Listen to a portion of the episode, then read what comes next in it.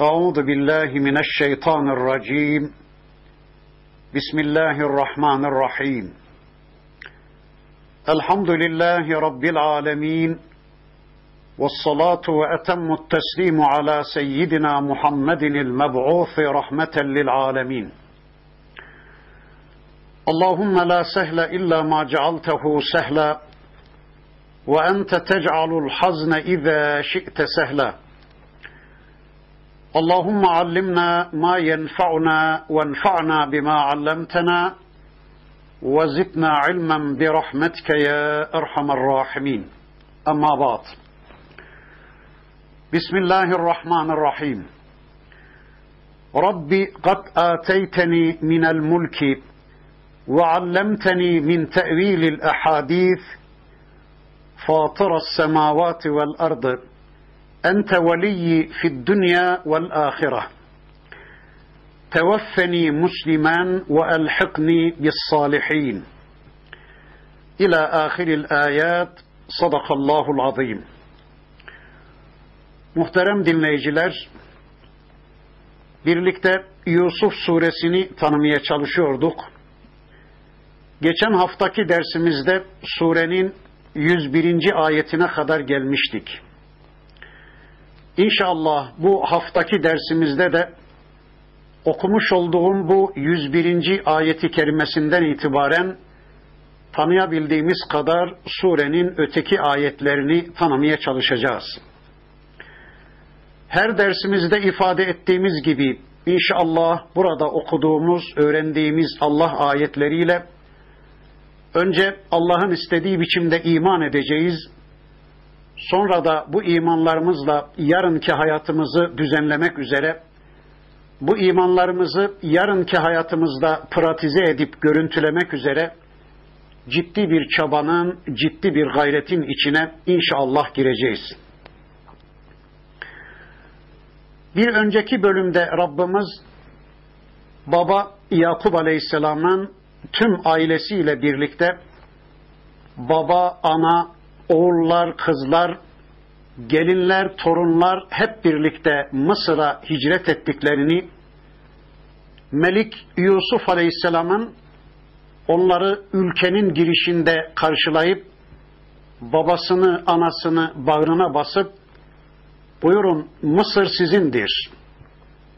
Ömrünüzün geri kalan kısmını güven ve huzur içinde burada yaşayın dediğini, onları meliklik tahtına, krallık tahtına çıkardığını, sonra güneş baba Yakup Aleyhisselam'ın ay annesinin ve 11 yıldız kardeşlerinin Melik Yusuf Aleyhisselam karşısında bir tazim secdesinde, bir saygı secdesinde, bir kabul secdesinde bulunduklarını, onun elçiliğini, onun melikliğini kabul anlamına bir baş eğmede bulunduklarını anlatmıştı.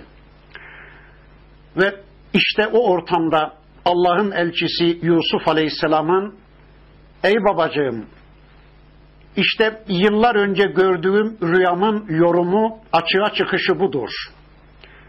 Rabbim böylece rüyamı gerçekleştirmiştir. Şeytan kardeşlerimle benim aramı açıp, kardeşlerimle benim arama girip, kuyuya atıldıktan, köle pazarında satıldıktan, kadınlarla imtihana çekildikten ve zindan hayatım dolduktan sonra her bir imtihan konumunda Rabbimin kaderine teslimiyet gösteren, muhsinlerden olma çabası içinde olan ben kulunu işte Rabbim bu konuma getirdi dediğini anlatmıştı. Bugün okuduğum 101. ayeti kerimesinde de Rabbimiz Yusuf Aleyhisselam'ın bir duasından söz edecek yediğimiz yemekten, içtiğimiz sudan ve teneffüs ettiğimiz havadan daha çok muhtaç olduğumuz bir duayı Rabbimiz Yusuf Aleyhisselam'ın ağzından bize öğretecek. Bakın Allah'ın elçisi Yusuf Aleyhisselam şöyle diyordu. Rabbi kad ateyteni minel mulki وعلمتني من تأويل الأحاديث فاطر السماوات والأرض أنت ولي في الدنيا والآخرة توفني مسلما وألحقني بالصالحين Ey Rabbim bana hükümranlık verdin. Bana iktidar verdin. Bana rüyaların yorumunu öğrettin. Ey göklerin ve yerin yaratanı, dünyada da ahirette de benim velim sensin.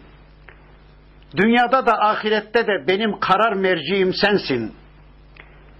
Dünyada da ahirette de benim hayat programımı belirleyen sensin. Ben boynumdaki kulluk ipinin ucunu senin eline verdim. Ben kendi irademden, kendi seçimimden vazgeçtim. Senin benim adıma seçimini seçim bildim. Benim dünya ve ahirette işlerimi yoluna koyan sensin. Benim canımı Müslüman olarak al, beni sana teslim olarak öldür ve beni iyilerin içine katı ver ya Rabbi. Beni benden önce sana ulaşan, sana kavuşan salihlerin içine katı ver ya Rabbi. Evet, bakın Allah'ın elçisi Yusuf Aleyhisselam Rabbına şöyle dua ediyordu. Ey Rabbim bana mülk verdin, saltanat verdin. Bana egemenlik verdin ve bana hadiselerin yorumunu, sözlerin yorumunu, rüyaların arka planını, problemlerin çözümünü, toplum yönetimini, devlet yönetimini öğrettin. Ey göklerin ve yerin yoktan var edicisi! Sen dünyada da ahirette de benim dostum, benim velim, benim yardımcımsın. Beni Müslüman olarak vefat ettir, benim canımı Müslüman olarak al ve beni salihlerin arasına katı ver. Beni salihlerle birlikte haşrediver ya Rabbi. Evet, Allah'ın elçisi Yusuf Aleyhisselam ya orada, o ortamda ya da hayatının sonlarına doğru işte bu duayı yapıyordu. Bilmiyoruz. Yakup ve Yusuf Aleyhisselamlar yıllarca Mısır'da hayat sürdüler. Mısır yıllarca Müslümanların İsrail oğullarının yani Yakup oğullarının egemenliğinde bir hayat yaşadı ve tüm dünya adil bir yönetim gördü. İşte kıyamete kadar yönetime sahip olacak, iktidara gelecek, mülke egemen olacak Müslümanlara Yusuf Aleyhisselam'ın şahsında bir dua öğretiyordu Rabbimiz. Yeryüzünde devletin başına geçenler, yeryüzünde iktidar mevkiine gelenler, yeryüzünde büyük mülk ve saltanatla imtihana çekilenler bu duayı örnek almalıydı. Çünkü Yusuf Aleyhisselam'ın Süleyman ve Davut Aleyhisselamların çok farklı bir durumları var. Çok farklı bir imtihan konumları var. Mesela Süleyman ve Davut Aleyhisselamları bir düşünün. Kendilerine bu dünyada hiç kimseye nasip olmayacak iktidar verilmiş, güç verilmiş, saltanat verilmiş, imkan ve fırsat verilmiş. Kuşlar onlara ordu, cinler onların ordusu, şeytanlar, rüzgarlar, dağlar, taşlar onların ordusu. Saltanatları adeta mevcudatı kaplamış. İşte böyle büyük bir varlıkla, büyük bir saltanatla imtihan edilen Süleyman, Davut ve Yusuf aleyhisselamlara karşılık hastalıkla, yoklukla, tüm dünyalıklarını kaybetmekle imtihana çekilen bir elçi Eyyub Aleyhisselam var. Birbirine tamamen zıt iki imtihan konumu. Dikkat ediyor musunuz? Cenab-ı Hak Eyyub Aleyhisselam'a öyle ciddi bir hastalık vermiş ki şeytan gelmiş hanımını ve çocuklarını da ihva etmiş. Demiş ki bu babanız, bu kocanız sahtekarın tekidir bu bir peygamber değildir, bu salih bir kişi değildir.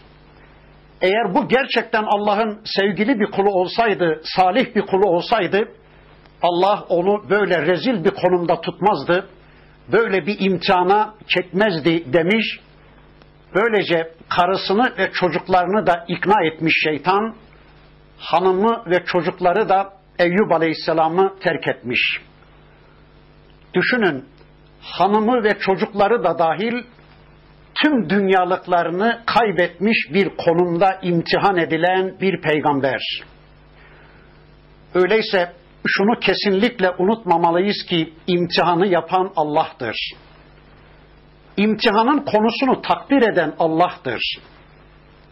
Bizi bu dünyada güç, kuvvet, zenginlik, servet ve saltanatla da imtihan edebilir. Bunun tamamen zıttına fakirlikle, yoklukla, hastalıkla, mahrumiyetle de imtihan edebilir. Her iki durumda da kuluz ve Allah'ın takdirine, Allah'ın imtihan konularına, Allah'ın imtihan sorularına rıza göstermek zorundayız. Asla Rabbimizi unutup Rabbimize isyan içinde bir hayatın adamı olmamamız gerekir. Öyle değil mi? Yusuf, Davut ve Süleyman aleyhisselamlar gibi de imtihan edilebiliriz bu dünyada. Eyyub aleyhisselam gibi de.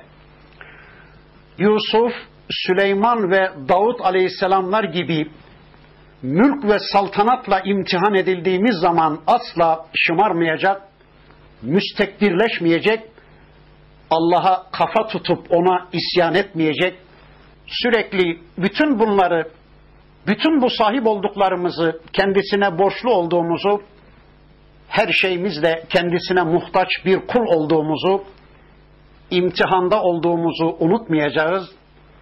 Eyyub Aleyhisselam gibi mahrumiyetlerle, sıkıntılarla imtihana çekildiğimiz zaman da bize taksis buyurduğu bu imtihan konusundan ötürü bu imtihan sorularından ötürü asla ona isyan etmeyeceğiz. Kafa tutmayacağız. Bana bunları mı münasip gördün? Ben buna mı layıktım ey Allah'ım demeyeceğiz. Kendimizi dağıtmayarak kul olduğumuzun, köle olduğumuzun şuurunda bir hayat yaşayacağız. Peki şu anda bizler de bu elçiler gibi mi imtihan ediliyoruz? Elbette gerçekten bir insan her ne kadar kıyamete kadar Süleyman Aleyhisselam'ın saltanatına erişemeyecek idiyse de ama Allah bazılarına çevresine göre Süleyman saltanatını verebilmiştir değil mi? Çevresine göre tabii. Yani şu bizzat Süleyman Aleyhisselam'ın saltanatı kimsede olmayacak. Kıyamete kadar kimseye vermiyor Allah da ama çevresindekilere verilenlere nispetle onun gibisini verebiliyor kimilerine değil mi? Yani kimi insanların kendi çevresine göre saltanatı Süleyman Aleyhisselam gibi, Yusuf Aleyhisselam gibi olabilir. Mesela şu anda caddede karşınıza çıkıp el açmış, ya Allah aşkına bir lira ver de karnımı doyurayım diyen bir insan düşünün. Var mı çevrenizde böyleleri? Hem de çok değil mi? Peki eğer şu anda sizin bir milyarınız varsa bilesiniz ki ondan bir milyar kere daha zenginsiniz demektir. Veya eğer şu anda siz yüz milyarın sahibiyseniz bilesiniz ki ondan yüz milyar kere daha üstün, daha zenginsiniz demektir. Yani öyleyse siz de çevrenizdeki birilerine göre Yusuf makamındasınız, Süleyman Aleyhisselam'ın makamındasınız, Davut Aleyhisselam'ın makamındasınız demektir. Yani birilerine göre size de mülk ve saltanat verilmiş demektir. İşte böyle çevresine göre kendisine çok fazladan bir şeyler verilenlerin bu verilenlerle şımarıklaşmaması, haddini bilmesi, bunu kendisine veren Allah'ın sadece kendisine vermediğini, kendisinden önce de birilerine hem de peygamber olarak lütufta bulunduğunu unutmaması gerektiğini anlatmak üzere galiba Süleyman, Davut ve Yusuf Aleyhisselamların hadisesinden söz ediliyor anlıyoruz. Ya böyle Yusuf Aleyhisselam gibi Davut ve Süleyman Aleyhisselamlar gibi mülk ve saltanatla yahut da Eyyub Aleyhisselam gibi hastalıkla, sıkıntıyla, fakirlikle her şeyini kaybetmekle imtihan edilebilirsiniz veya bir Nuh Aleyhisselam gibi ezilmişlerin peygamberi çevresinde rezil rüsva insanların alaylarına maruz kalmış bir peygamber konumunda imtihana çekilebilirsiniz. Veya Hud Aleyhisselam gibi ya da Lut Aleyhisselam gibi belki sadece iki kızı ile o bölgeden çıkması emrolunan geri kalanların tümünün helak edildiği bir toplumun peygamberi olabilirsiniz. Hangi konumda imtihan edilirseniz edilin, size o konumda örneklenen peygamberlerin tavrını takınmak zorunda olduğunuzu asla unutmayın denilmektedir Allahu alem. İşte bu peygamberlerin gündemi bunun içindir. Bize örnek olsunlar içindir Allahu alem. ذَٰلِكَ مِنْ اَنْبَاءِ الْغَيْبِ نُوحِيهِ اِلَيْكَ وَمَا كُنْتَ لَدَيْهِمْ اِذْ اَجْمَعُوا اَمْرَهُمْ وَهُمْ يَمْكُرُونَ Ey peygamberim! Sana böylece vahyettiklerimiz gayba dair haberlerdir. Onlar el birliğiyle düzen kurdukları zaman sen onların yanlarında değildin. Sen ne kadar yürekten istersen iste, sen bu konuda ne kadar haris, ne kadar hırslı olursan ol, bilesin ki insanların çoğu inanmazlar, iman etmezler. Evet, işte ey peygamberim, bunlar kayıp haberleridir ki biz onu sana vahyediyoruz. Onlar içlerinde bir karara varmak isterlerken, onlar kardeşleri Yusuf'a bir tuzak kurarlarken sen onların yanında değildin. Sen onlara şahit değildin ve onlardan haberin de yoktu. İşte senin hiçbir bilgin olmayan, geçmişin derinliklerinde kalıp kimsenin de bilmesi mümkün olmayan bu hadiseyi, bu kıssayı en küçük ayrıntılarına kadar sana bildirdik, sana vahyettik. Ama ey peygamberim bilesin ki insanların iman etmelerine, insanların cennete gitmelerine sen ne kadar haris olsan da, sen ne kadar istekli ve kararlı olsan da, sen bunun için bütün varlığınla hırslanıp çabalasan da, kendini helak edecek kadar, yemeği içmeyi ihmal edecek kadar çalışıp çabalasan da kesinlikle bilesin ki insanların çoğu iman etmezler, iman etmeyecekler, etmediler de işte. Hani soruyordunuz peygamberden ey ehli kitap, hani bilgi istiyordunuz Yusuf hakkında, ey Muhammed, eğer gerçekten sen bir peygambersen, Haydi anlat bakalım bize Yusuf'un kardeşleriyle ilişkisini. Anlat bakalım bize Yakup çocuklarını. İsrail oğulları hakkında, Yakup oğulları hakkında bize bilgi ver bakalım. Gerçekten vahye mazhar olmuş, Allah bilgisiyle şereflenmiş bir peygamberden başka hiçbir beşerin bilmesi mümkün olmayan bu konuda İsrailoğulları hakkında bize bilgi ver bakalım. Onların Mısır'a gidişleri konusunda bize bilgi ver de biz de gerçekten senin bir peygamber olduğunu anlayalım, sana iman edelim diyordunuz. İşte bilgi, işte vahiy, işte kıssa tüm detayıyla anlattı Allah. E ne duruyorsunuz? Haydi iman etseniz ya haydi iman etseler ya ehli kitap olduklarını iddia edenler ama yine de Müslüman olmuyorlar, olmadılar. İşte anlattı Peygamberimiz onlara kıssaların en güzelini, Ama yine de iman etmediler, iman etmiyorlar. Bu bir Allah vahiydi. Bu kıssayı elçisine Allah anlatmıştı. Zira böyle bir olayı bu kadar detaylı bir biçimde Muhammed Aleyhisselam'ın bilmesi mümkün değildi. Bu bir Allah bilgisiydi ama bunu bile bile yine de iman etmediler, imana yanaşmadılar. Halbuki Allah'ın Resulü onların iman etmelerine çok haristi, çok hırslıydı, çok istiyordu. Onların cehennemden kurtulmalarına çok hırslıydı, çok istiyordu. Elbette yeryüzünde cennet ve cehennemi en iyi bilen de oydu. Çünkü cennet de cehennem de kaybın konusuydu. Başka türlü bilinmesi de mümkün değildi. Gaybın kendisine açıldığı tek insan da peygamberdi.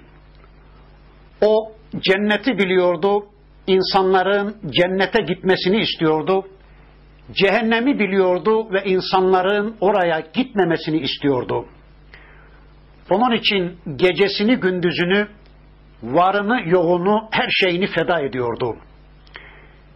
İnsanlar iman edip cennete gitsinler diye, bu dünyada bir tek kafir kalmasın diye, bir tek insan cehenneme gitmesin diye Allah'ın Resulü kendisini ihmal edecek duruma geliyordu. Ama işte yine de insanlar iman etmiyorlardı. İnsanlar burunlarının doğrusuna ateşe doğru, cehenneme doğru gidiyorlardı. Evet, bakın Rabbimiz diyor ki, sen ne kadar bu konuda haris olursan ol ey peygamberim, yine de insanlar iman etmeyecekler. Anlıyoruz ki onun döneminde de insanlar tıpkı Yusuf'un kardeşleri gibi davranacaklar. Kardeşleri Muhammed Aleyhisselam'a. Onların bu kötü tavırlarından ötürü tıpkı Yusuf Aleyhisselam'ın ülkesinden ayrıldığı gibi kardeşleri Muhammed Aleyhisselam da ülkesini terk edecek ve Medine'ye gidecek. Aynen Yusuf Aleyhisselam gibi özleyecek Mekke'yi, ama bir gün gelecek Allah'ın Resulü 10 bin kişilik bir orduyla Mekke'yi fethedecek. Artık Mekkeliler onun da karşısında pişmanlık duyacaklar. Tıpkı Yusuf'un kardeşlerinin Yusuf Aleyhisselam karşısında pişmanlık duydukları gibi onlar da kardeşleri Muhammed Aleyhisselam ve beraberindeki müminler karşısında pişmanlık duyacaklar boyun bükecekler, özür dileyecekler ve sonunda Müslüman olacaklar. Bu Allah'ın yeryüzünde değişmeyen bir yasasıdır. Şu anda da Müslümanların Müslümanca hayatlarına geçit vermeyenler, Müslümanlara dünyayı zindan etmeye çalışanlar da bir gün gelecek, onların karşısında utanacaklar, onların karşısında ezilmişliği tadacaklar ve onlardan özür dileyecekler. Bu Allah'ın yeryüzünde değişmeyen bir yasasıdır. Peki niye böyle olur insanlar? Bu gerçeği görmüyorlar mı, bilmiyorlar mı? Niye yıllar sonra gerçekleşecek bir teslimiyeti şu anda kabul edemiyorlar?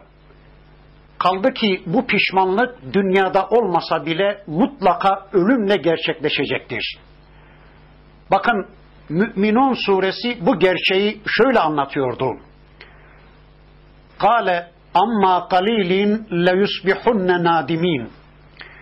Allah buyurdu ki onlar az sonra pişman olacaklar. Az biraz sonra onlar pişmanlığı yudumlayacaklar. Ey peygamberim sen hiç üzülme. Ey peygamber yolunun yolcusu Müslümanlar. Sizler hiç merak etmeyin. Az bir zaman sonra onlar nadim olacaklar, pişman olacaklar. Siz sabredin. Dirençle yolunuza devam edin. Görevinizi yapmayı sürdürün. Müslümanca kalabilmenin hesabını yapın. Kesinlikle bilesiniz ki ölüm çok yakındır. Kıyamet çok yakındır. Yakında onlar pişman olacaklar. Unutmayın ki bu dünya üzerinde hiçbir insan yoktur ki pek yakında keşke ben de Müslüman olsaydım diye pişmanlık duyacakları bir ortama gitmesinler. Hepsi, hepsi bu yaptıklarından pişman olacaklar. Keşke, keşke diyecekler. Dövünecekler, yolunacaklar. Siz hiç onların yaptıklarına aldırış etmeden yolunuza devam edin. Evet, yarın ölümle birlikte bu adamlar pişman olacaklar ve keşke keşke diyeceklerken acaba niye ölüm gelmeden bu pişmanlığı gerçekleştirmek istemiyorlar?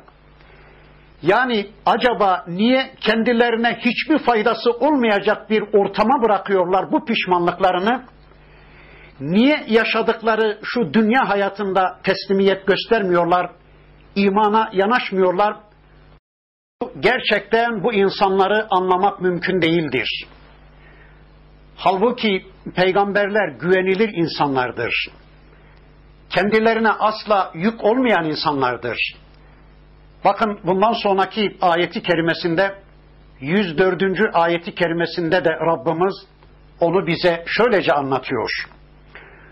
وَمَا تَسْأَلُهُمْ عَلَيْهِ مِنْ اَجِرٍ اِنْ هُوَ اِلَّا ذِكْرٌ لِلْعَالَمِينَ Oysa ey peygamberim sen buna karşılık onlardan bir ücret de istemiyorsun. Bu kıssayı onlara anlatmana karşılık bu ayetleri onlara tebliğ etmene, bu şerefli bilgileri onlara ulaştırmana karşılık onlardan bir bedel, bir ücret, bir karşılık beklemiyorsun. Bu Kur'an alemler için sadece bir zikirdir, bir gündemdir, bir şereftir, bir programdır, bir öğüttür. Evet ey peygamberim sen onlardan bu yaptığın tebliğine karşılık onları cennete kazandırmana karşılık bir ecir, bir ücret istemedin. Onları sık boğaz edip bunaltacak bir konuma getirmedin. Bu davetinden ötürü bu kıssayı, bu Allah vahyini kendilerine duyurmandan ötürü onlardan bir karşılık istemedin.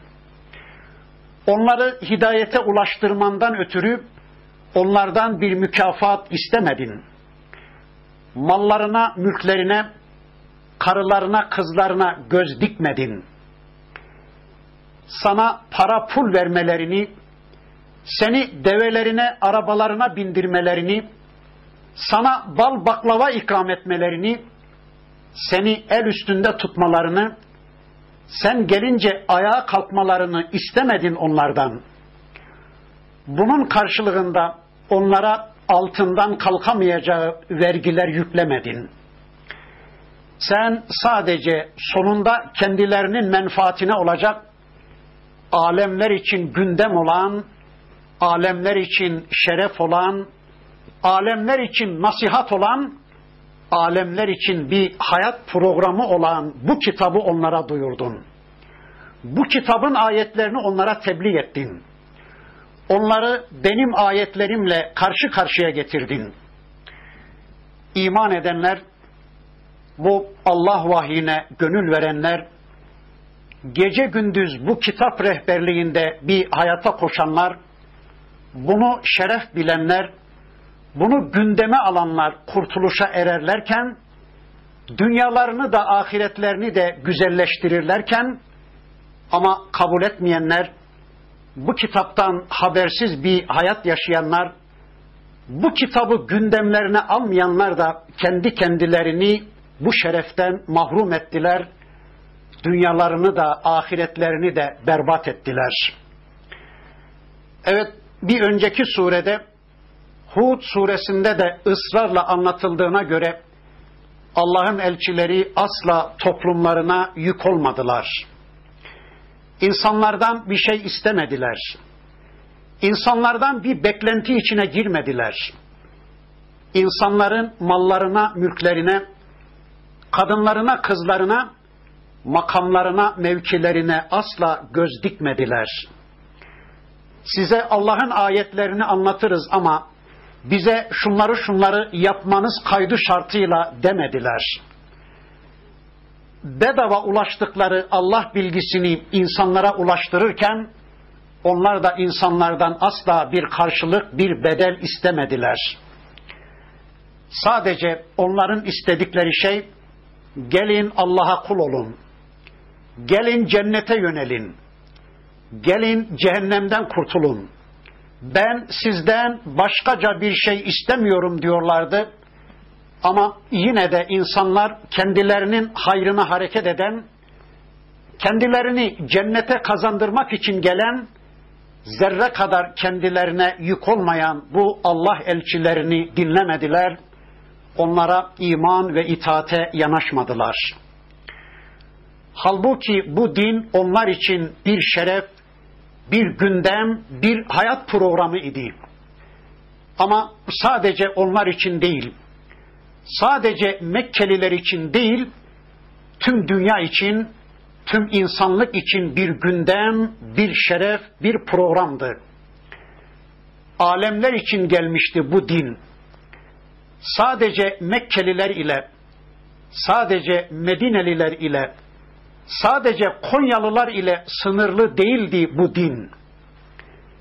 Yani sizler bu dine, bu kitaba, bu peygambere sahiplenmeseniz bile sizler Mekkeliler olarak, sizler Konyalılar olarak bu dinin, bu kitabın kadru kıymetini bilmeseniz bile, ona gereken değeri göstermeseniz bile kesinlikle bilesiniz ki onlara sahip çıkacak, onların kadri kıymetini bilecek nesiller çıkaracaktır Allah. Çünkü bu kitap tüm alemler için gelmiştir. Bunu unutmayın. Ayetin fis semavati vel ardı yemurrun aleyha ve hum anha muridun. Onlar o iman etmeyenler göklerde ve yerde nice ayetler, nice belgeler vardır ki onlardan iraz ederler, onlardan yüz çevirirler. Onların yanlarından yüzlerini çevirerek geçerler. Evet, göklerde ve yerde nice ayetler var ki onlar o ayetlerin yanı başından geçerler de onlardan yüz çevirirler. İşte Yusuf suresinin ayetleri, işte kitabın diğer ayetleri, işte işitsel ayetler ve işte kainatta serpiştirilmiş binlerce, milyonlarca görsel ayetler. İşte kulağa hitap eden Kur'an'ın metlu ayetleri ve işte kainatta serpiştirilmiş göze hitap eden, müşahede edilen binlerce, milyonlarca meşhut ayetler. Arz, sema, bitkiler, bulutlar, hayvanlar, yıldızlar, dağlar, taşlar, yağmurlar, geceler, gündüzler. Bütün bunlar Allah'ın görsel ayetleridir. Bütün bunlar kendileriyle Allah'a gidilecek ayetlerken bütün bunlar kendilerine tutuna tutuna Allah'a sevgi ve saygıyla dolup taşılacak ve Allah'a imana ve kulluğa koşulacak ayetlerken kafirler görmüyorlar, duymuyorlar bu Allah ayetlerini.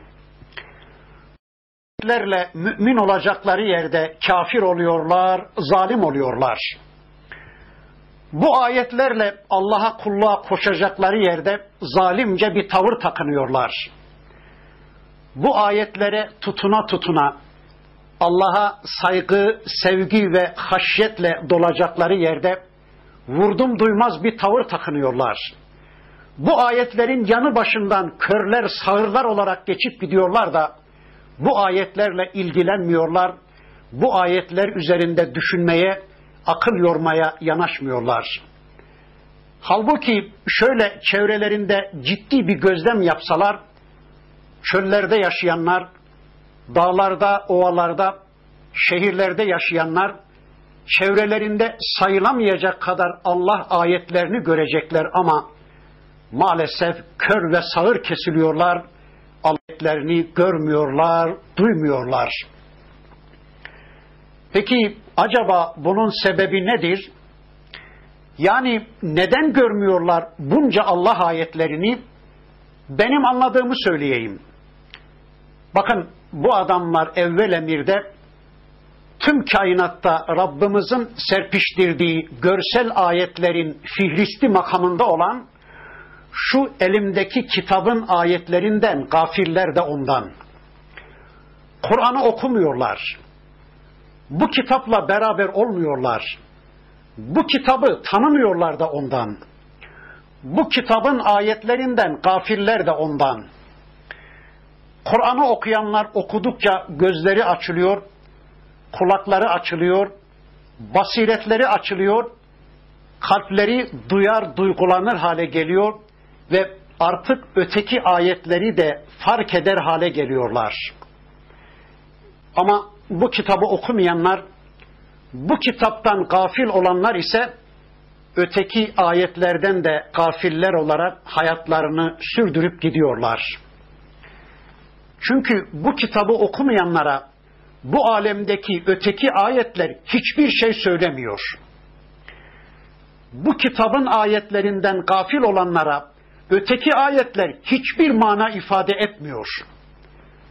Mesela bakın şu elimdeki kitabı okuyarak Kabe'nin fonksiyonunu, Kabe'nin insan hayatındaki varlık sebebini, Kabe'nin bizim hayatımızdaki varlık sebebini bilmeyenler, öğrenmeyenler, bırakın Kabe'yi görmeyi, gece gündüz Kabe'nin içinde yatsalar kalksalar bile, kesinlikle söyleyebilirim ki Kabe onlara bir şey söylemeyecek, Kabe onlar için hiçbir mana ifade etmeyecektir.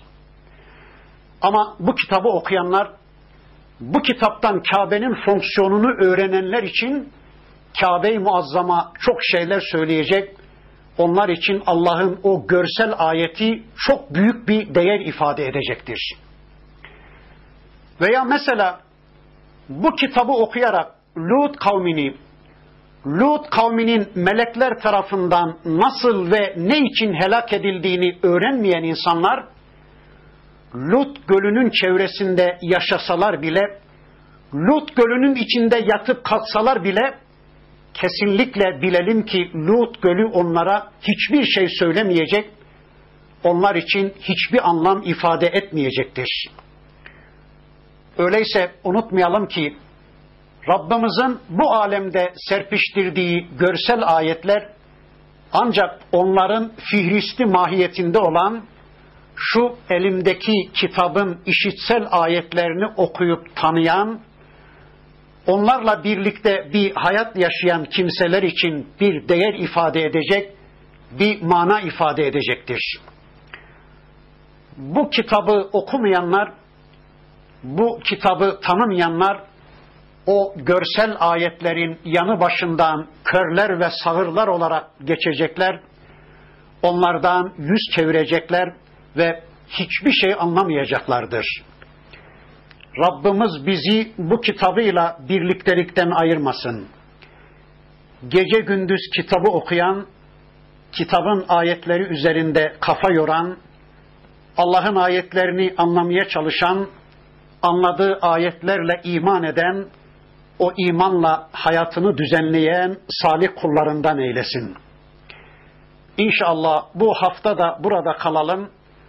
Surenin bundan sonraki ayetlerini tanımak için önümüzdeki hafta tekrar bir araya gelmek üzere Allah'a emanet olun. Subhaneke Allahumma ve bihamdik eşhedü en la ilahe illa ente estağfiruke ve etubu ileyk velhamdülillahi rabbil alemin.